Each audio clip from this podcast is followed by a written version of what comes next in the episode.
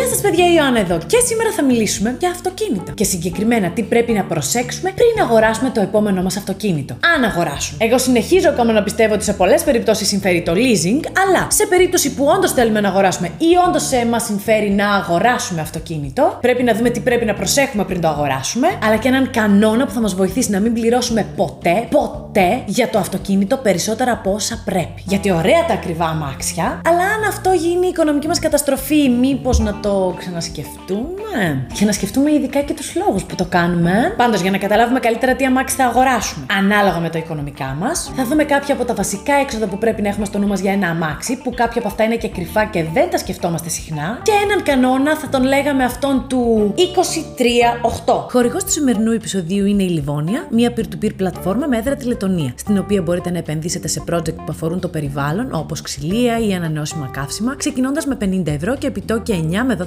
12% το χρόνο. Και 1% επιπλέον επιτόκιο σε όλα τα project που επενδύσετε στις πρώτες 60 ημέρες και 10 ευρώ δώρο για να δοκιμάσετε τον αποταμιευτικό λογαριασμό Terra Livonia. Μπορείτε να τα κάνετε ανάληψη σε έναν μήνα αν επενδύσετε τουλάχιστον 50 ευρώ σε κάποιο project. Συνεχίζουμε το επεισόδιό μας. Ευχαριστώ. Όταν σκεφτόμαστε την αγορά του αυτοκινήτου, πρέπει να λαμβάνουμε κυρίως δύο πράγματα υπόψη: το κόστος της αγοράς και το κόστος συντήρησης. Πάμε να ξεκινήσουμε με το κόστος συντήρησης, το οποίο διαμορφώνεται φυσικά από το κόστος του αυτοκινήτου, καθώς ως κόστος συντήρησης υπολογίζονται. Το κόστος μετακίνηση, πόσα καίει δηλαδή σε βενζίνη ή πετρέλαιο, το κόστος ασφάλισης, που προφανώς όσο μεγαλύτερο και καλύτερο το αυτοκίνητο, τόσο πιο αυξημένο, το κόστος για σερβι ανταλλακτικά, όπου αυτά πάνε ανάλογα με τη μάρκα και τη χρονολογία του αυτοκινήτου, δεν κοστίζουν το ίδιο τα ανταλλακτικά μιας Mercedes και ενός Suzuki, και τέλος τα τέλη κυκλοφορίας και ο φόρος πολυτελείας που πιθανόν χρειαστεί να πληρώσουμε. Αυτά λοιπόν είναι τα βασικά έξοδα που πρέπει να υπολογίζουμε. Αλήθεια, παιδιά, όχι στο μυαλό μας και στο περίπου, παίρνουμε χαρτί και μολύβι ή ανοίγουμε ένα Excel στον υπολογιστή και τα υπολογίζουμε βήμα-βήμα. Μέσους όρους, αλλά θα αποκλίνει λίγο το τελικό αποτέλεσμα. Πρέπει να έχουμε ακριβή εικόνα για το νούμερο, πριν πούμε ότι αντέχουμε να το αγοράσουμε αυτό το αυτοκίνητο, που το έχουμε διαλέξει και μας έχει γυαλίσει, ή να πούμε ότι πρέπει να περιμένουμε λίγο γιατί δεν ήρθε ακόμα η ώρα. Τώρα λοιπόν, αφού είδαμε το κόστος συντήρησης, πάμε στην αγορά αυτοκινήτου και το κόστος της αγοράς αυτής καθεαυτής. Πάμε δηλαδή να δούμε τον κανόνα αγοράς αυτοκινήτου 23-8. Ο κανόνας αυτός ισχύει και για αγορά με δάνειο, όπως είναι και οι περισσότερες περιπτώσεις αγοράς εκεί έξω. Έτσι τουλάχιστον δείχνουν τα νούμερα. Η πλειονότητα του κόσμου που αγοράζει αυτοκίνητο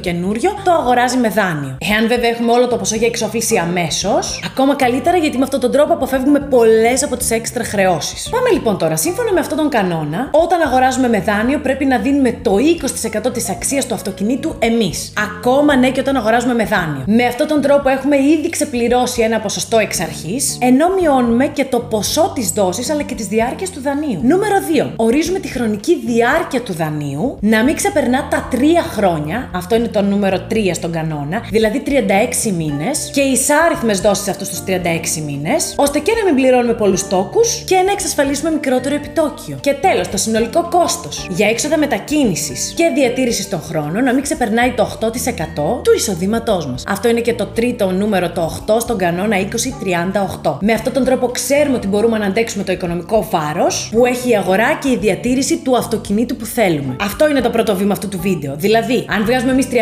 ευρώ το χρόνο, το 8% είναι 2.400 ευρώ. Αν τα νούμερα που βγάζουμε στην πρώτη λίστα κατά μέσο όρο είναι παραπάνω από τα 2.400 ευρώ, τότε το αυτοκίνητο αυτό είναι απαγορευτικό αυτή τη στιγμή για εμάς. Τέλος, διαλέγουμε κάτι άλλο. Αν είναι παρακάτω, τότε είμαστε OK να πούμε ότι θα αντέξουμε αυτό το οικονομικό βάρος γιατί το θέλουμε και όντως το έχουμε υπολογίσει. Γιατί, παιδιά, να θυμίσουμε ότι τα αυτοκίνητα γενικά, με το που τα αγοράζουμε, μόλις πατήσουν στον δρόμο, χάνουν κάθε χρόνο περίπου 10% της αγοραστικής τους αξίας. Εκτός αν επενδύσουμε κατά κάποιο τρόπο χρήματα σε πολύ καλά και κλασικά αμάξια και προφανώς πολύ ακριβά, τα οποία λόγω τη σπανιότητα και τη μοναδικότητάς τους μεγαλώνουν σε αξία σε βάθος χρόνου. Και τελικά αυτά δεν είναι αυτοκίνητα, αλλά μία άλλη μορφή επένδυσης. Είδαμε λοιπόν ότι πριν αγοράσουμε ένα αυτοκίνητο πρέπει να γνωρίζουμε δύο πράγματα. Πως είμαστε σε θέση να αντέξουμε το οικονομικό βάρος αυτής της αγοράς και να μην προβούμε σε πολύ ακριβή αγορά που δεν την αντέχει η τσέπη μας αυτή τη στιγμή, μόνο και μόνο για να εντυπωσιάσουμε τους άλλους ή να κάνουμε ένα καπρίτσιο που δεν χρειάζεται. Ο στόχος μας πρέπει να είναι ένα οικονομικό αλλά κυρίως ένα ασφαλές αυτοκίνητο. Και δεύτερον, να υπάρχει συγκεκριμένο πλάνο ώστε όντως να ξεπληρώσουμε το δανείο μας μέχρι τα τρία χρόνια, το πολύ, για να τελειώνουν παιδιά οι δόσεις αυτού του δανείου, που είναι περίπου 10% το επιτόκιο εις βάρος μας, γιατί εκεί κυμαίνονται τα δάνεια αυτοκινήτου αυτή τη στιγμή στην Ελλάδα. Στο περίπου εννοείται, μέσω όρο. Οπότε